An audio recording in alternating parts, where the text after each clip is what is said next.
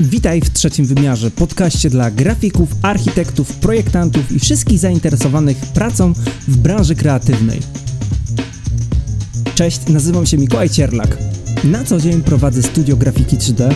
Jestem trenerem w szkole uczącej tworzyć wizualizacje i prezentacje architektoniczne. Z wykształcenia jestem architektem, więc mówię w tym samym języku co moi klienci. Chcesz rozwijać swoje umiejętności w 3D? Poszukujesz informacji o branży i technologii? Rozwijasz się jako student, freelancer lub prowadzący pracownię? Jeśli tak, to ten podcast jest dla Ciebie. Obiecuję, że trzeci wymiar poukłada Ci w głowie. Dzień dobry, dobry wieczór moi drodzy. Witajcie i rozgoście się w trzecim wymiarze. Z tej strony niezmiennie Mikołaj. Dzisiaj czeka nas kolejny bardzo ciekawy odcinek, no i myślę też przydatny, który niesie wiedzę prosto z międzynarodowego konkursu dla grafików 3D w obszarze architektury i projektowania. Stąd też fragment naszego tytułu od podstaw do profesjonalisty.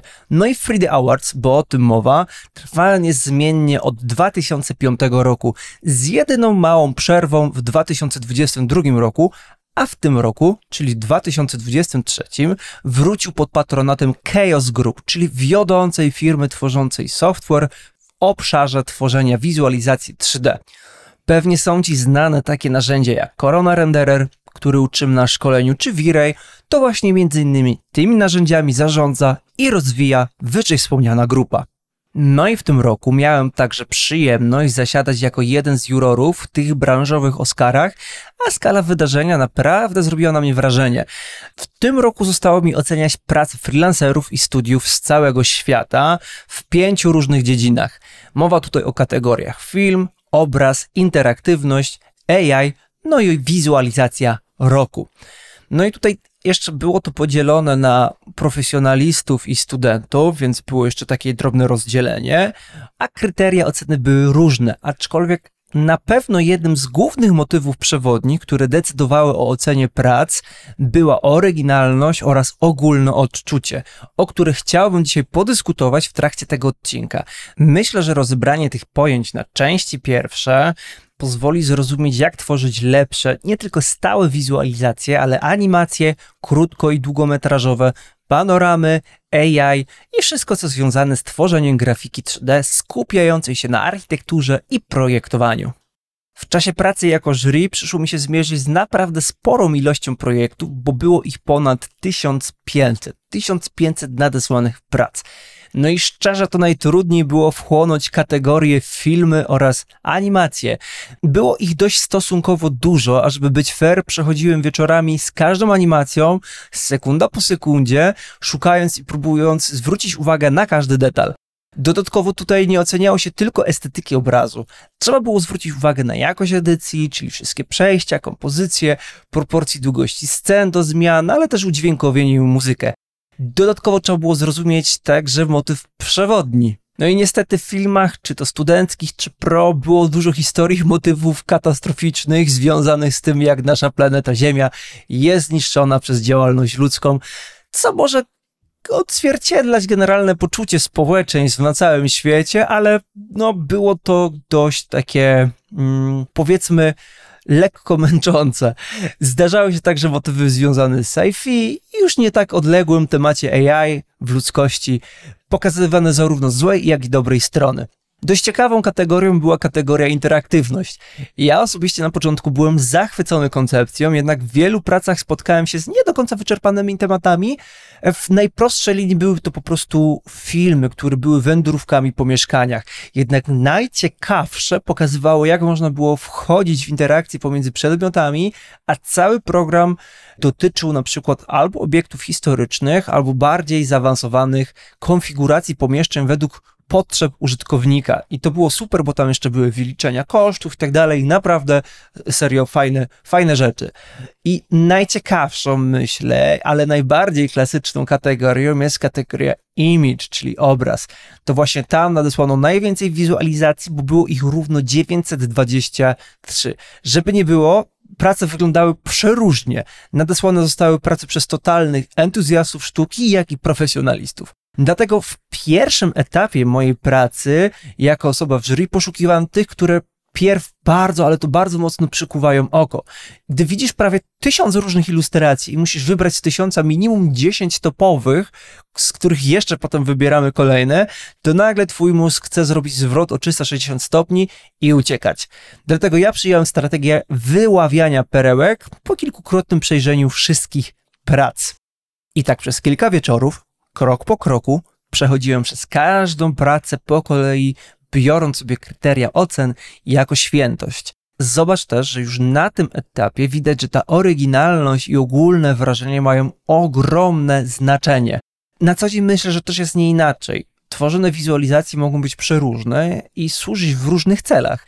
Jednak te powiedzmy marketingowe czy konkursowe, one muszą zawierać te cechy, bo zwyczajnie muszą przyciągnąć wzrok. Dobrze przygotowane wizualizacje będą budować Twoje portfolio. A jeśli zastanawiasz się, jak zbudować portfolio, które będzie działać, które będzie przyciągać wzrok klientów, zapisz się do mojego newslettera, bo już właśnie w tym miesiącu, w grudniu, rusza cykl ośmiu artykułów, które wyczerpująco będą opowiadać o wielu bolączkach związanych z branżami architektury, projektowania oraz grafiki 3D. Gorąco Cię do tego zachęcam. Start planujemy na połowę grudnia i lecimy do głównego tematu. Więc pierwszą wskazówką będzie zrozumienie podstaw umiejętności artysty 3D. Pamiętaj, że mówię tutaj o artystach, ale tak naprawdę każdy, kto korzysta i tworzy grafiki 3D, a jest nas sporo, skorzysta na zrozumieniu tych podstaw. To dlatego, że jak zrozumiesz, co jest istotne, to w miejscu, gdzie będziesz odczuwać braki, zawsze będziesz mógł, mogła skupić się na rozwoju w tej przestrzeni. Uważam, że aby stworzyć dobrą wizualizację, są nam potrzebne trzy składniki i są to umiejętności związane z modelowaniem, oświetlaniem i materiałami. Aby stworzyć wizualizację bardzo dobrą, musimy przede wszystkim dobrze rozegrać kompozycję, palety kolorystyczne oraz kadrowanie. Więc łącznie mamy sześć istotnych składników. Omówimy teraz każdy pokrótce z nich. Modeling, modelowanie 3D będzie fundamentem każdej wizualizacji 3D. To tutaj zaczyna się proces twórczy, gdzie kształtujemy obiekty i przestrzenie. Skuteczne modelowanie wymaga zrozumienia proporcji, skali oraz detali, aby stworzone obiekty były realistyczne i wiarygodne. W modelowaniu chodzi o to, by nadać formę naszym pomysłom i wizjom, tworząc solidną bazę dla dalszych etapów pracy. Kolejnym etapem pracy będzie oświetlenie. Oświetlenie to klucz do nadania atmosfery i głębi w każdej scenie. Poprzez odpowiednie zarządzanie światłem możemy podkreślać tekstury, kształty i kolory, a także wpłynąć na nastrój i emocje wizualizacji. Dobre oświetlenie potrafi nie tylko ożywić scenę, ale również ukazać ją w zupełnie nowym świetle, dosłownie i w przenośni. Następnie będzie teksturowanie. Tekstury dodają realizmu naszym modelom. To tutaj decydujemy o wizualnych właściwościach powierzchni, czy będą matowe, błyszczące, gładkie, czy chropowate. Odpowiednie tekstury mogą znacząco wpłynąć na odbiór wizualizacji, dodając jej głębi i autentyczności. Czwartym punktem jest paleta kolorystyczna. Kolor ma ogromną moc w komunikacji wizualnej. Paleta kolorystyczna pozwala na stworzenie spójności i harmonii w projekcie, a także może wpłynąć na emocjonalne reakcje odbiorców. Wybór kolorów powinien być świadomy i dopasowany do celu wizualizacji oraz przekazywanej historii. Następnie mamy kadrowanie i kadrowanie to sztuka wyboru tego, co znajdzie się w kadrze, a co zostanie z niego wykluczone to decyzja o tym, jak przedstawimy naszą scenę odbiorcy. Dobre kadrowanie potrafi skupić uwagę na kluczowych elementach i poprowadzić oko odbiorcy przez całą kompozycję.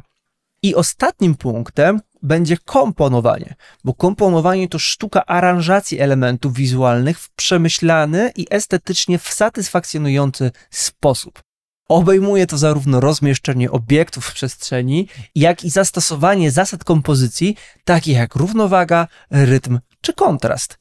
Skuteczne komponowanie potrafi nie tylko przyciągnąć uwagę, ale i opowiedzieć historię za pomocą samej wizualizacji. Więc omówiliśmy modelowanie, oświetlanie, teksturowanie, paletę kolorystyczną, kadrowanie i komponowanie. I dla mnie te topowe wizualizacje często mają to coś, co powoduje, że czuć intuicyjnie, że praca została tak zaprojektowana, że harmonia uzyskana przez połączenie tych wszystkich elementów powoduje, że praca sama w sobie jest ogromnie naturalna w scenerii, w której została stworzona. W moim życiu przechodziłem przez pewien etap, w którym było bardzo dużo muzyki.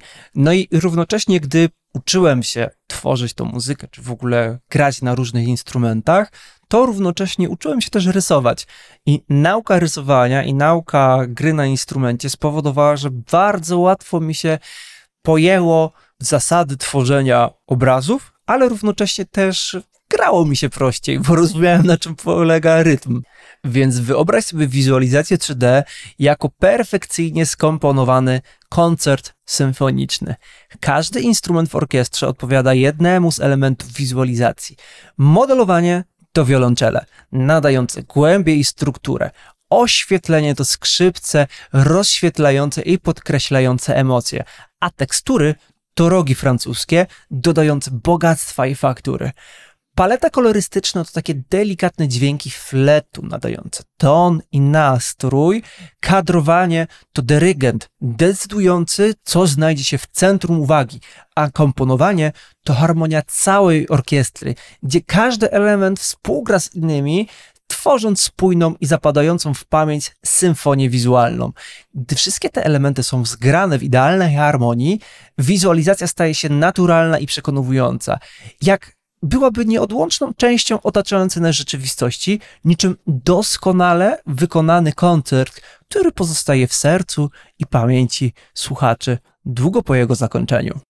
W tym wszystkim ogromne znaczenie ma kreatywność. I może jest to czasami nadużywane słówko, ale właśnie tą kreatywnością odznaczały się naprawdę najciekawsze, nadesłane prace. Znając podstawy, jesteśmy w stanie tak kontrolować każdy komponent, że przesuwając się teraz metaforyczne suwaczki, jesteśmy w stanie uzyskać wiele różnych historii, oczywiście w zależności od prób mniej lub bardziej spójnych z tym, co chcielibyśmy przedstawić. Więc kreatywność to serce tych projektów, a znajomość podstaw to układ krążenia, który pozwala wtłaczać różne idee w cały proces. To ono odpowiada za unikalność i oryginalność wizualizacji.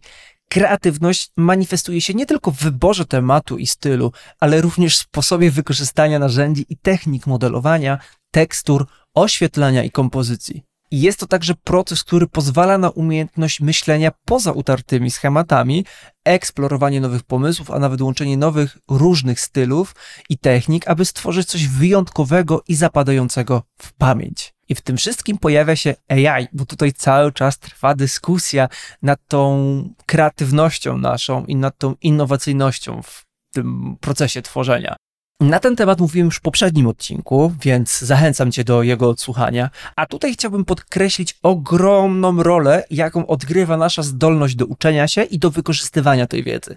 Dlatego ten proces może być jeszcze bardziej unikatowy, jeśli wraz z narzędziami i pomysłami i wieloma eksperymentami będziemy poszukiwać ciekawszych odpowiedzi na zadany temat. Stworzenie wizualizacji po prostu jest jak zrobieniem fotografii. Trzeba skupić intencję na tym, aby zrobić unikalną fotografię i po prostu robić te fotki, aby potem z tysiąca wybrać dwie, trzy naprawdę świetne strzały. W tej próbie tysiąca ujęć jest duże prawdopodobieństwo, że znajdziemy coś wyjątkowego.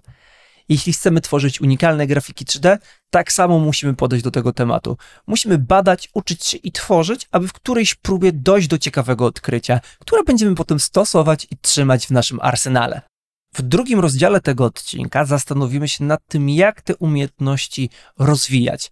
Będzie to omówienie każdego punktu po kolei, gdzie do każdego postaram się mniej więcej dorzucić jakieś praktyczne porady, a ćwiczone systematycznie i regularnie pozwolą na dobry rozwój w danym obszarze.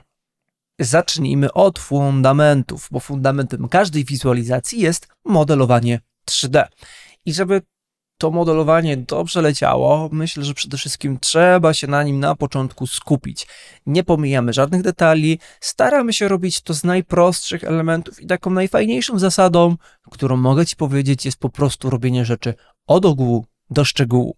Więc myślę, że po prostu możesz zacząć od tworzenia prostych obiektów, takich jak kubki czy stoły, aby po prostu zrozumieć podstawowe techniki modelowania. Regularnie próbuj modelować różne przedmioty, od prostych po bardziej złożone, aby rozwijać swoje umiejętności. Myślę, że takie wymodelowanie kuchni w 3D to taki dobry sposób na naukę i rozwijanie umiejętności modelowania. Zacznij od tych prostych elementów, takie jak szafki, blaty, fronty. Skup się na proporcjach i kształtach, aby stworzyć realistyczną bazę dla swojej kuchni. Potem zacznij dodawać bardziej złożone elementy, zlew zmywak, kuchenka, co po prostu pozwoli ćwiczyć ci to modelowanie.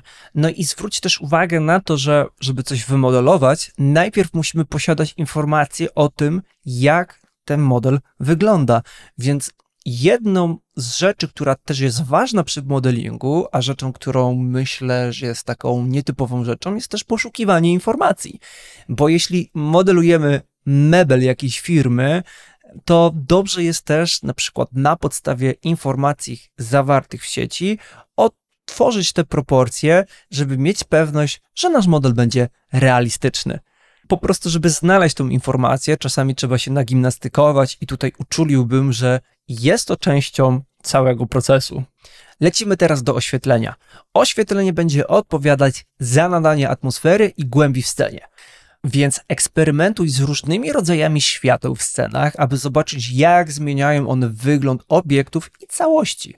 Na przykład spróbuj odtworzyć oświetlenie w różnych porach dnia w jednym pokoju i zobacz, jak to wpływa na atmosferę i percepcję przestrzeni.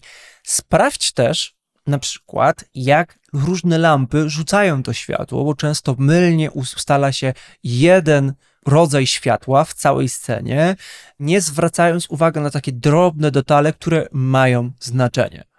Gdy już ustawisz różne rodzaje światła, zrób taki eksperyment. Podeślij swoje prace do pięciu różnych osób i uzyskaj feedback z pięciu różnych źródeł. I zrób to po to, żeby uzyskać informacje od tych osób, do których wysłałaś, wysłałaś te pracę, co na ten temat myślą, czują, bo w zależności od typu światła, w zależności od tego, jak to światło się będzie układać, te odczucia będą naprawdę różne. Zwróć uwagę, że na przykład tworząc wschód słońca, skupisz się na takim delikatnym, ciepłym świetle wpadającym przez okno, które delikatnie oświetli wnętrze, tworząc długie i miękkie cienie i subtelne odbicia na błyszczących powierzchniach zauważysz pewnie, że takie ciepłe odcienie dodają przytulności Twojemu wnętrzu. W południe światło będzie znacznie jaśniejsze i bardziej bezpośrednie. Skupisz się na intensywności i równomierności światła, który sprawi, że kolory będą bardziej nasycone, a cienie krótsze i ostrzejsze. Zobaczysz, że w takim wymiarze Twoja scena będzie troszeczkę bardziej dynamiczna i przestrzenna. Przy zachodzie słońca oświetlenie stanie się bardziej dramatyczne, a w Twoim wnętrzu pojawi się dużo ciepłych, złotych tonów z dłuższymi, miękkimi cieniami. Nadając pomieszczeniu takie ciepłe, spokojne tony, a do tego jeszcze miękkie oświetlenie, nadasz mu taki spokojny i relaksujący charakter. No a w nocy nie chodzi o to, żeby robić wizualizację ciemną, tylko użyjesz sztucznego oświetlenia, aby stworzyć zupełnie inną atmosferę. Możesz eksperymentować z różnymi źródłami światła, tak jak lampy stołowe, kinkiety czy jakieś światła sufitowe, po prostu zwracając uwagę na to, jak każdy z nich zmienia nastrój i percepcję przestrzeni. Dodatkową podpowiedzią może być tutaj to, że takie światła sztuczne też możesz używać w innym typie oświetleniu, po to, żeby miksować tą, tą taką wrażliwość i charakter tych przestrzeni. Eksperymentowanie z różnym typem oświetlenia pozwoli ci lepiej zrozumieć, jak wpływa ono na atmosferę i percepcję przestrzeni, ale także rozwinąć umiejętności pracy z różnymi rodzajami światła w grafice w 3D. I najlepszą rzeczą, jaką możesz zrobić, to pytać o zdanie, zastanawiać się wraz z kimś, innym grafikiem bądź nie grafikiem, co można zrobić lepiej, bo taka podpowiedź zawsze będzie na plus do tego, żeby czegoś się nauczyć. Kolejną rzeczą będzie teksturowanie. Teksturowanie dodaje realistyczności modelom, więc rozpocznij od prostych tekstur, takich jak drewno czy metal, i stopniowo przechodź do bardziej skomplikowanych, tak jak tkaniny czy szkło. Obserwuj otoczenie i zwracaj uwagę, gdzie najczęściej na przykład pojawiają się jakieś brudy na elewacjach czy na jakichś produktach.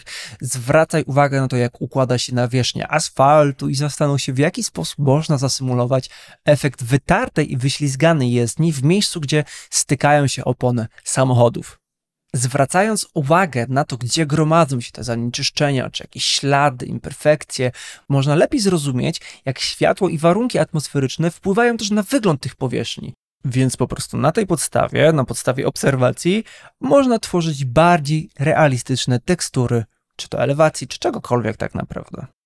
W kolejnym punkcie będziemy mieć paletę kolorystyczną i jest ona kluczowa w kreowaniu odpowiedniego nastroju. W połączeniu ze światłem możemy uzyskać naprawdę świetny wynik. Dlatego światło przerabiamy na początku, a potem przechodzimy do kolorków.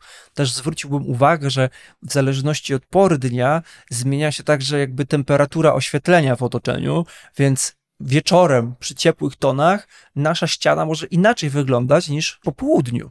Takim ciekawym doświadczeniem może być na przykład stworzenie minimalistycznego wnętrza salonu. I możemy rozpocząć od stworzenia palety bazującej na bardziej chłodnych, neutralnych barwach, szarościach i błękitach, co nada temu wnętrzu bardziej taki spokojny i nowoczesny charakter. A następnie stwórz wariant tego samego salonu, ale tym razem używając ciepłych odcieni beży, brązów i ciepłych odcieni bieli zobaczysz, jak znacznie zmieni się atmosfera wnętrza z chłodnego i surowego na bardziej przytulne i domowe. Porównując te dwie wizualizacje, zauważysz, jak paleta kolorystyczna wpływa na tą percepcję przestrzeni i emocje. A poza tym możesz wejść w kolejny eksperyment, bo posiadając już dwa skrajnie różne wnętrza, możesz je oświetlić w różnoraki sposób, żeby jeszcze zobaczyć, w którym typie oświetlenia dane wnętrze będzie prezentować się najlepiej. Idziemy teraz do kadrowania. Kadrowanie to sztuka decydowania o tym, co znajdzie się w kadrze, więc praktykuj je, wykonując wizualizację z różnych perspektyw, na przykład patrząc na ten sam obiekt z różnych punktów w przestrzeni. No i w moim mniemaniu, żeby stworzyć dobry kadr, trzeba też nauczyć się rozróżniać proporcje, jakie możemy używać, aby podkreślić daną kompozycję kompozycja będzie w kolejnym punkcie, ale już teraz możesz zauważyć, że poprzednie punkty mają znaczenie przy kadrowaniu. Do tej pory musieliśmy wszystko stworzyć, żeby móc to wszystko skadrować. W takim ogólnym podejściu, w takim ćwiczeniu, które możesz wykonać, możesz skupić się na takich tradycyjnych, centralnych ujęciach jakiegoś pomieszczenia, bądź w perspektywie, jeśli nie mówimy o jednym zbiegu, a potem przejść do łapania detali w tej przestrzeni. Więc jeśli mielibyśmy biuro, to możemy zrobić jakiś taki otwarty, centralny kadr, który szeroko pokazałby, co się w tej przestrzeni znajduje. I od takiego ogółu, przechodząc dalej do szczegółu, możemy pokazać przestrzeń, która jest półprywatna, bo służy do jakichś rozmów, budując też klimat tego całego pomieszczenia. Zwróć teraz uwagę, że w zależności od kadru możemy zmieniać parametry ustawień, które robiliśmy wcześniej. Na przykład światło możemy w pewnych scenach odpalić mocniej, żeby było na przykład więcej światła sztucznego. W niektórych scenach możemy wykorzystać więcej światła naturalnego, gdzie niegdzie możemy tylko światło sztuczne wykorzystać do tego, żeby na przykład pokazać zapaloną lampkę na biurku. I budując te różne kadry od takiego ogółu do szczegółu, jesteśmy w stanie stworzyć całą spójną historię. Kadrowanie w takim ogólnym odbiorze, potem zestawienie tych różnych kadrów obok siebie będzie działać też w takiej formie narzędzia, które buduje historię, które jest takim narzędziem narracyjnym. Więc też zwróć uwagę, że tworząc x różnych obrazków, możemy skupiać się na różnych elementach, żeby w całości cała scena, cały projekt była odebrana w takiej narracji, która będzie podkreślać na przykład najważniejsze cechy tego projektu. No i komponowanie. Tworzenie zrównoważonych kompozycji wymaga praktyki i eksperymentowania. Zacznij od analizowania prac innych artystów, czy to wizualizatorów, czy fotografów, aby zrozumieć, jak skutecznie komponują oni swoje sceny. Następnie w swoim projekcie możesz eksperymentować z różnymi elementami kompozycyjnymi, jak linie, kształty, tekstury, Praktyczne ćwiczenie może obejmować stworzenie serii scen, w których skupisz się na jednym elemencie, takim jak symetria czy rytm, aby zobaczyć, jak wpływa to na ogólny efekt. I to jest w ogóle ciekawe, że o tym mówię, bo pamiętam, że na kursie rysunkowym, kiedyś, jak właśnie jeszcze musiałem nauczyć się rysować po to, żeby potem przejść przez egzamin wstępny na architekturę, pamiętam, że właśnie było pełno takich ćwiczeń, które miały mnie nauczyć właśnie wyczulić się, co to jest kompozycja centralna, rytmiczna, asymetryczna, symetryczna i wiele różnych takich różnych rzeczy rysowało się po to, żeby po prostu czuć to i rozumieć. Tutaj mówimy o układzie, ale zwróć też uwagę w trakcie eksperymentów, że w zależności od różnych tekstur, od tych, czy są gładkie, czy szorstkie, one też będą wpływać na odbiór i nastrój. W ogóle ciekawym elementem jest dla mnie kontrast, bo możemy go, a nawet nie możemy, spostrzegamy to przede wszystkim jako coś zero albo jeden. Więc najczęściej tym kontrastem operujemy w przypadku światła, że gdzieś jest albo ciemno, albo jasno. I to uważamy za kontrastowe. Jednak ten kontrast może się też przewijać w innych aspektach w pracy, na przykład właśnie tą wcześniej wspomnianą gładkością i szorstkością. Na przykład możemy w ciemnościach jeszcze wyłonić więcej odbić, a w miejscu, gdzie jest doświetlone, podkreślić szorstkość jakichś obiektów. I moim zdaniem praca nad komponowaniem sceny polega też na tym, aby zakładać, mamy jeszcze inne dodatkowe elementy, które też mogą być celowo jakoś uwidocznione w scenie, żeby jeszcze podkreślić ten charakter naszej wizualizacji projektu. Świadoma praca i ćwiczenia w takim zakresie pomogą Ci zrozumieć, jak ważne jest każdy z tych elementów w tworzeniu spójnej i zrównoważonej kompozycji, a także pozwoli lepiej zrozumieć, jak możesz manipulować tymi elementami, aby osiągnąć pożądany efekt w swoich własnych projektach. I na dobrą sprawę możemy to przełożyć na inne dziedziny, bo nie musimy tylko myśleć o wizualizacji, ale myślę, że w projektowaniu, czy to architektury, urbanistyki, wnętrz, no, no po prostu w projektowaniu to komponowanie ma ogromne znaczenie na wielu innych polach, na których często nie mamy w ogóle świadomości, że istnieją, więc tą świadomość możemy rozwijać po to, żeby w innych obszarach jeszcze lepszym być projektantem bądź projektantką. No i w tym wszystkim bardzo ważna jest pewna zasada, którą dobrze znają moi studenci, no i też o której już tutaj powiedziałem. Zasada od ogółu do szczegółu. Każdy architekt wie, że dom nie zbuduje się bez fundamentów. Tak samo jest z wizualizacjami, które jak już się dowiedzieliśmy są ogromnymi kompozycjami, które przekazują wiele treści informacji możesz opanować tą sztukę na wiele różnych sposobów, ale coś, co zdecydowanie pomoże ci tworzyć, to robić wszystko od rzeczy najbardziej ogólnej do tych, które są najbardziej detalistyczne. I ja w ogóle się nie spodziewałem, że z dzisiejszego odcinka wyjdzie nam tyle materiału, no ale aby omówić te najważniejsze dwie koncepcje, o których wspominałem na początku, originality i overall impression, czyli po prostu oryginalność i ogólne odczucie, które były tym głównym wyznacznikiem na konkursie 3D Awards, to gdy już opanujemy te wszystkie techniki nasze i zrozumiemy, jak to wszystko tworzyć, będziemy tworzyć z pewnością bardzo dobre wizualizacje i animacje. Musimy teraz wdrożyć te ostatnie dwa czynniki, żeby tworzyć już unikalne rzeczy. Wiemy już, że wszystkie sześć elementów, które omówiliśmy, będzie wchodzić w skład tych znaczeń. I zasada jest prosta.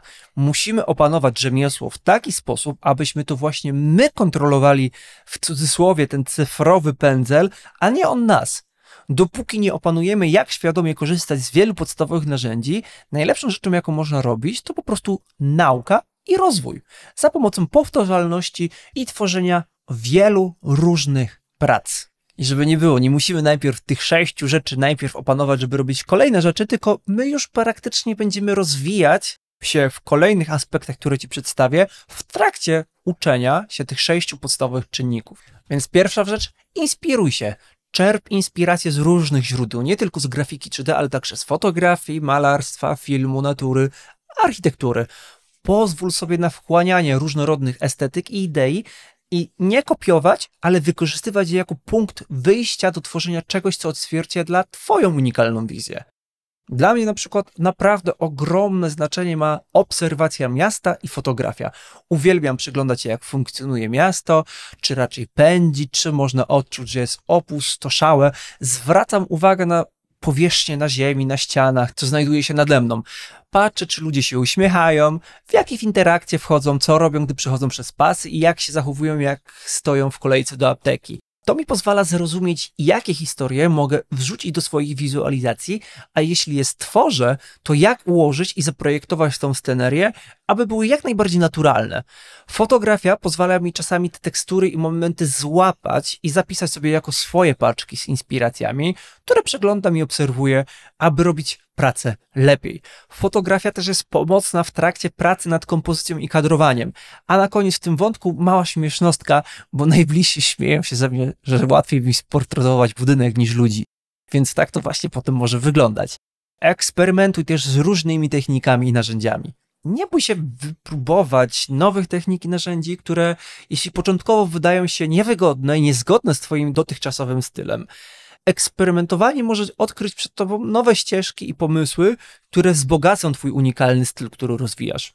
No właśnie w taki sposób ostatnio testowałem zmianę wizualizacji w obraz za pomocą wtyczek i pluginów do Photoshopa, no co pozwalało osiągnąć bardziej artystyczny efekt. Z drugiej strony poznawanie technik fotograficznych pozwala nam w studiu otwierać się na coraz bardziej realistyczne efekty. Więc z jednej strony mamy jakiś art, z drugiej strony coś bardziej realistycznego, no i dzięki temu mamy kontrolę nad tym, co chcemy zaakcentować w swoich pracach, bo one są względnie różne. No i analizuj też i reflektuj się na swoją pracę. Regularnie spędzaj czas na analizie swoich prac. Zwracaj uwagę na to, co czyni je unikalnymi. Zastanów się, jakie elementy Twoich projektów są bardziej charakterystyczne i jak możesz je dalej rozwijać i podkreślać w przyszłych pracach. I jak już przyjdzie Ci oceniać swoje stare prace, szczerze przyznaj się, co wygląda na przykład kiepsko, a co wygląda świetnie. Nie zawsze tak musi być, ale zawsze znajdzie się miejsce do poprawienia jakiegoś procesu. Na przykład, jak poprawić dzieleń swojej wizualizacji, a jak tworzyć lepsze detale i brudy, które zawsze zwiększą realistyczność, na przykład na tym pierwszym planie. Zwracaj też uwagę na kompozycję i detale. Ogólne wrażenie, jakie robi Twoja praca, jest często wynikiem starannie przemyślanej kompozycji i uwagi do detalu pracuj nad tym, aby każdy element twojej sceny współgrał ze sobą, tworząc tą spójną i przemyślaną całość. Tutaj z pomocą może przyjść znajomość i nauczanie się o tych wszystkich hasłach. Na przykład, skoro wiemy, że kontrast można rozbijać nie tylko na jasno-ciemno, a na inne opcje, to wyobraź sobie, ile możliwości symetrii możemy znaleźć w kompozycji. Więc idąc tym trybem, możesz szukać więcej, więcej i więcej ciekawostek. Pamiętaj też, aby nie opierać się tylko na tym, co twoja głowa podpowiada, aby też znaleźć osobę, która mogłaby ci potencjalnie podpowiedzieć. Wbrew pozorom, nasze głowy nie muszą być dobrymi doradcami w trakcie tworzenia. W naszym zespole w Pixelcraft mm, robimy tak, że często sobie odbijamy symetrycznie pracę, rozmawiamy wspólnie w trakcie ich tworzenia, zakładamy, czy możemy coś zmienić, co jeszcze możemy zrobić, żeby ta praca wyglądała lepiej. Więc mamy środowisko, w którym jakby wspieramy ten swój proces tworzenia, żeby te prace zawsze jakby działały, były tworzone na takim zresetowanym mózgu, bo jeśli ja przedstawię coś, zanim wyślemy to do klienta, ale przedstawię to mojemu zespołowi, który skrytykuje mnie i powie, że no tutaj to wygląda na przykład średnio, moglibyśmy to zrobić inaczej, to wtedy faktycznie coś należałoby z tym zrobić, skoro na przykład x osób, albo wszystkie, e, wszystkie mówią, że coś należałoby zmienić. Więc ten filtr jest naprawdę pomocny też przy tworzeniu. No i też rozwijaj ten narracyjny aspekt swoich prac. Myśl o wizualizacjach jak o opowieściach. Co chcesz przekazać? Jakie emocje chcesz wywołać?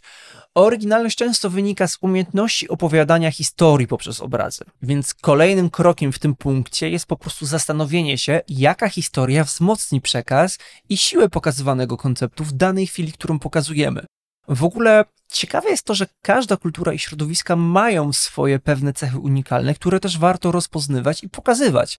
I to też jest ciekawe, że w zależności od kraju, w którym będziemy coś tworzyć, no te historie będą różne, ludzie, których będziemy wklejać, będą różni, kolory będą różne. To jest naprawdę ciekawe. I totalnie myślę, że to jest temat na pełen odcinek. No i finalnie dokumentuj i śledź swój rozwój. Prowadzenie zapisu swoich prac i procesów może być nieocenionym narzędziem do właśnie obserwacji i śledzenia Twojego rozwoju.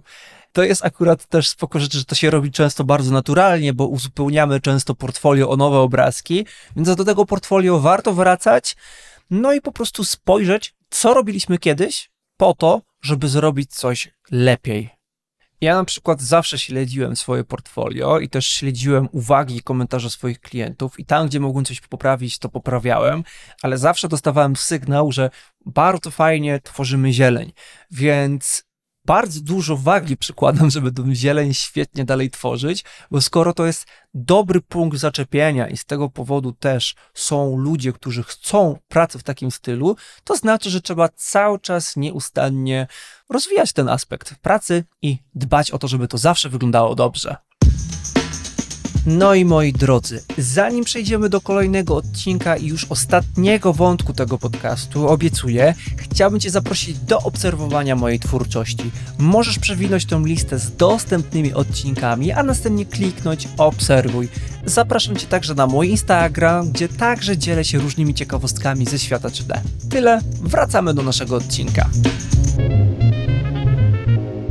No i na koniec chciałbym też poruszyć w kontekście 3D Awards kwestię znaczenia rozwoju technologii i software'u, które są naprawdę mocno widoczne w ostatnim czasie.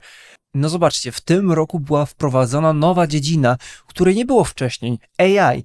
Same przesłane prace także stoją na wysokim poziomie. Dzisiaj, czyli 6 grudnia, kiedy to nagrywam, w Mikołajki, właśnie jest publikacja wygranych prac, które możecie zobaczyć na stronie 3dawards.cgarchitect.com i możecie zobaczyć, ile freelancerzy i studia włożyli w pracę w te swoje kompozycje. To jest naprawdę niesamowite.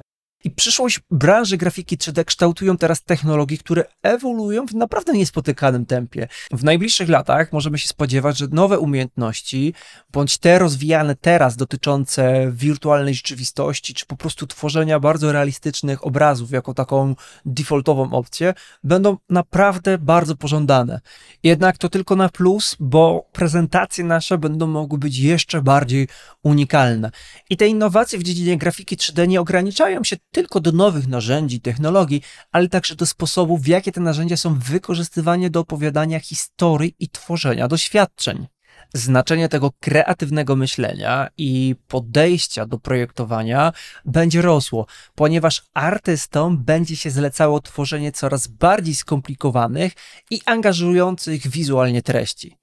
Wiem, że wyzwania mogą być różne, więc jeśli stoisz przed jakimś naprawdę grubym wyzwaniem, gorąco zachęcam Cię do współpracy ze studiem, które prowadzę, z Pixelcraft Work. Rozpoczęliśmy też współpracę z Viz Academy i naprawdę tworzymy już od dłuższego czasu naprawdę świetne kontenty w 3D dla architektów, projektantów i deweloperów. No i wracając do tematu, wpływ AI na grafikę wykracza poza samo przyspieszenie tych wszystkich procesów. Oferuje ona nowe sposoby na eksplorację kreatywności. Algorytmy generatywne pozwalają na tworzenie unikalnych i niepowtarzalnych wzorców, tekstur czy nawet całych scen, które mogą zainspirować artystów do eksploracji nowych kierunków w swojej pracy. W kontekście jakości wizualnej AI ma potencjał do znacznego podniesienia poprzeczki. Niemniej jednak istotne jest zrozumienie, co też już nakreślałem, że sztuczna inteligencja nie zastąpi kreatywności artystów. Może służyć jako narzędzie, które może rozszerzyć jego możliwości. Zdolność do efektywnego wykorzystywania AI w procesie twórczym będzie kluczową umiejętnością dla przyszłych artystów. Podsumowując, myślę, że to wszystko otwiera w grafice 3D nowe horyzonty dla branży, oferując zarówno wyzwania, jak i niezliczone możliwości. Artystów 3D czeka ekscytująca przyszłość, pełna nowych narzędzi i technik, które pozwolą im na tworzenie jeszcze bardziej złożonych, realistycznych, angażujących i przekonujących w historię wizualizacji.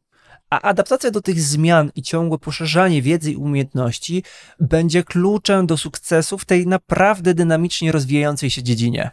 No i to koniec tego odcinka. Podsumujmy, co się tutaj dzisiaj wydarzyło. Przede wszystkim pamiętamy, że taką formą podstawową będzie modeling, oświetlenie, teksturowanie, paleta kolorystyczna, kadrowanie i komponowanie. I rozwijając te umiejętności, możemy już też uczyć się kolejnych rzeczy, które były poruszone w odcinku. Pamiętaj, aby analizować pracę innych twórców. Niezależnie, czy to jest fotografia, czy malarstwo. Obserwuj to, co się dzieje wokół ciebie i to definitywnie pozwoli ci rozwijać swoją oryginalność, a świadome wykorzystywanie tych wszystkich umiejętności pozwoli ci pracować nad ogólnym odczuciem. Mamy wyniki z 3D Awards, jest też praktycznie już końcówka roku, więc myślę, że możemy też zrobić takie podsumowanie króciutkie, bo ten rok był dynamicznym okresem dla tych branż, czyli dla branż architektury, projektowaniu wnętrz, wizualizacji. Ogólnie tutaj dużo się działo. I ten rozwój też jest ściśle związany i zintegrowany z marketingiem, który często ma na celu podkreślenie tych najważniejszych aspektów w tych projektach. Ostatnie 12 miesięcy przyniosło mieszankę wyzwań i osiągnięć, bo postęp w oprogramowaniu i w AI przyspieszył naszą pracę, no i rozszerzył też nasze możliwości. Jednak chciałbym zauważyć, że istnieje pewne ryzyko jednorodności w tych wszystkich pracach, które tworzymy. Dlatego jest to wyzwanie dla wszystkich profesjonalistów i entuzjastów, którzy chcą tworzyć.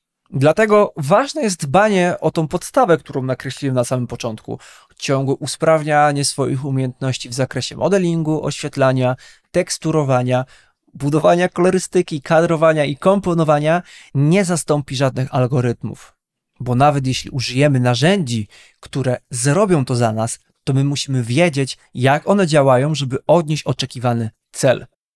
Dlatego 3D Awards w tym roku zostało na chwilę takim ośrodkiem, które zebrało wiele kreatywnych głów prezentujących szeroką gamę unikalnych prac. Inspirujące było zobaczenie takiej różnorodności projektów, które wykraczają poza typowe granice tworzenia. Ta twórcza energia to coś, co naprawdę nas wyróżnia jako artystów i projektantów. I wiecie, droga do doskonałości jest naprawdę wymagająca, wypełniona godzinami ciężkiej pracy, nauki i ciągłego udoskonalania. Więc zachęcam wszystkich do sprawdzenia i poznania wyników na 3D Awards, gdzie freelancerzy i studia wykazali naprawdę niesamowite zdolności do tworzenia takich rzeczy. Wyniki na pewno zrobią na Was wrażenie, tak samo gdy zrobiły na mnie, gdy zobaczyłem je po raz pierwszy. A dodatkowo chciałbym Ci polecić uczestnictwo w kolejnym 3D Awards, które odbędzie się za rok. Udział w konkursach to źródło wiedzy, kropka adrenaliny płynąca z konkurencji, emocje i też moment, w którym można sprawdzić swoje umiejętności. Dla zwycięzców często przypadają nagrody pieniężne oraz w postaci kontentu wirtualnego, który można wykorzystać do dalszej eksploracji. Wygrana podium, a nawet udział to znak dla środowiska, że zależy Ci bardziej, co może przenieść się w naszej branży na lepsze wyniki w poszukiwaniu swoich klientów czy pracy w studiu. Bardzo ważne też jest to, że praktycznie każdy z tych sześciu punktów jest wbudowany w program szkoleniowy WIS Academy. Temat oryginalności i ogólnym odczuciu opowiadam prawie na każdym spotkaniu ze swoimi podobicznymi studentami, wspierając ich wszystkich wraz z całym zespołem WIS Academy, który przekazuje wiedzę o tym, jak tworzyć naprawdę świetne wizualizacje. Więc jeśli chcesz nauczyć się tworzyć świetnych wizualizacji w 7 tygodni od zera, zapraszam na nasze szkolenie. Na dzisiaj to wszystko. Bardzo dziękuję Ci za wysłuchanie kolejnego odcinku podcastu Trzeci Wymiar. Posłuchaj także innych odcinków. Całą listę znajdziesz na www.mikolajcierlak.com podcast. Słuchaj, obserwuj, zostaw mi feedback na Instagramie. Link znajdziesz w opisie tego podcastu. Do zobaczenia, do usłyszenia. Cześć!